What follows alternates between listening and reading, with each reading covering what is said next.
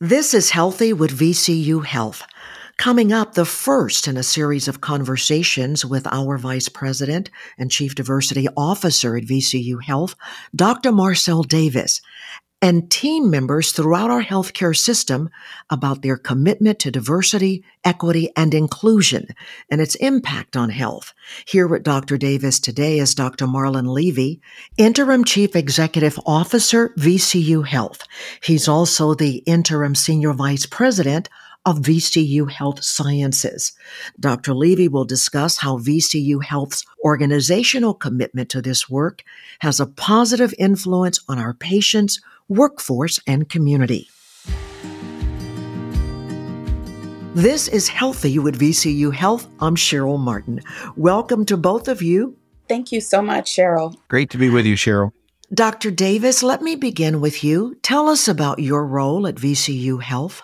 Cheryl, thank you so much. My role as Vice President of Diversity, Equity, and Inclusion, in short form, is to ensure that equity is at the core of everything we do say, and touch here at the health system.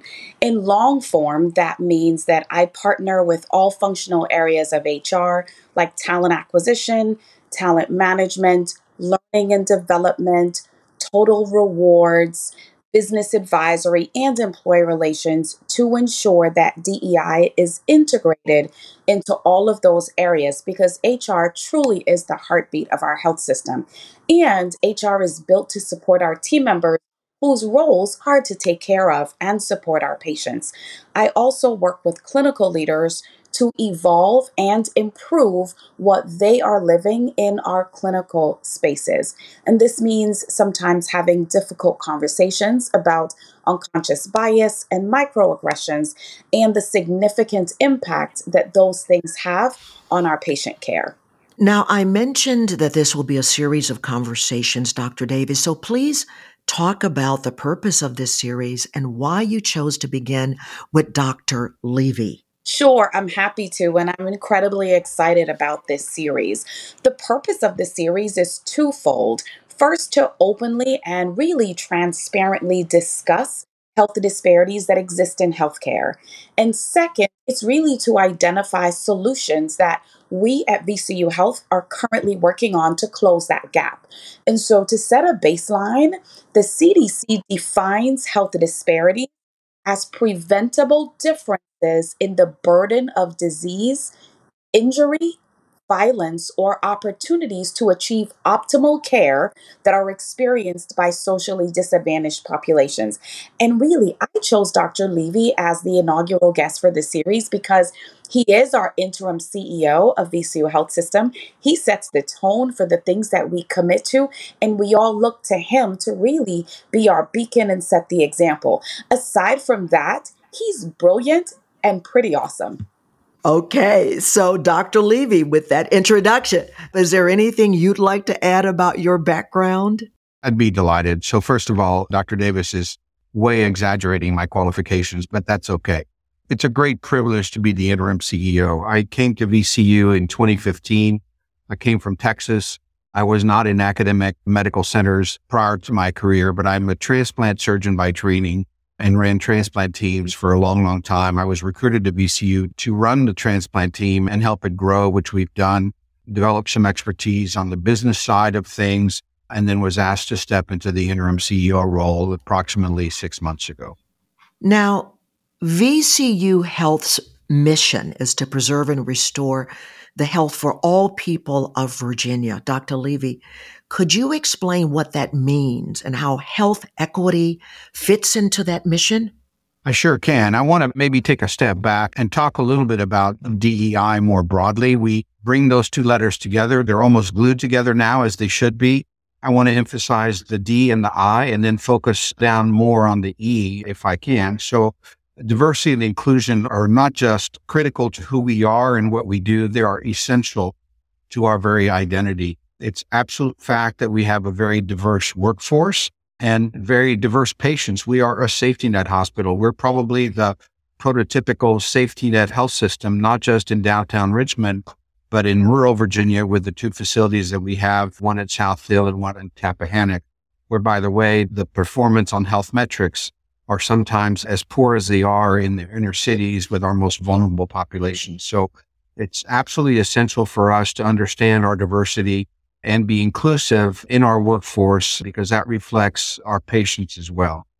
Equity is a very specific term. And to me and to all of us, it means, as Dr. Davis has so articulately put it, it means that all parameters of healthcare, not just outcomes, but also access, the ability to see specialists to get the highest level cares, regardless of your social or economic background, are really the same. That doesn't mean, of course, lowering standards to the least performing members of our community, but rather raising the standards so that everybody has the highest achievable standards in terms of performance, for example, outcomes in healthcare, but also access to healthcare, the ability to see specialists or primary care in a timely manner and to get the care that you need as soon as you need it. So, Dr. Levy, how does this commitment to DEI initiatives influence your leadership at VCU Health? I think DEI, broadly speaking, is a lens through which we look at every decision we make, every consideration that we have in the area of our workforce, from recruitment to very importantly, retention to the programs that we might roll out. For example, continuing education for our team members and very importantly, focuses on the patients that we treat. I think we would have no credibility with our workforce, for example, if we didn't insist that the most vulnerable populations that we treat have the same outcomes and the same access to care that the least vulnerable populations that we treat. So it's really permeates everything that we do and everything that we think about. Dr. Davis, can you share examples of how VCU Health is preparing the workforce to address healthcare disparities? Sure, I'm happy to, but let me take a pause right there and say, Cheryl, now do you understand why I say that Dr. is brilliant? yes, okay.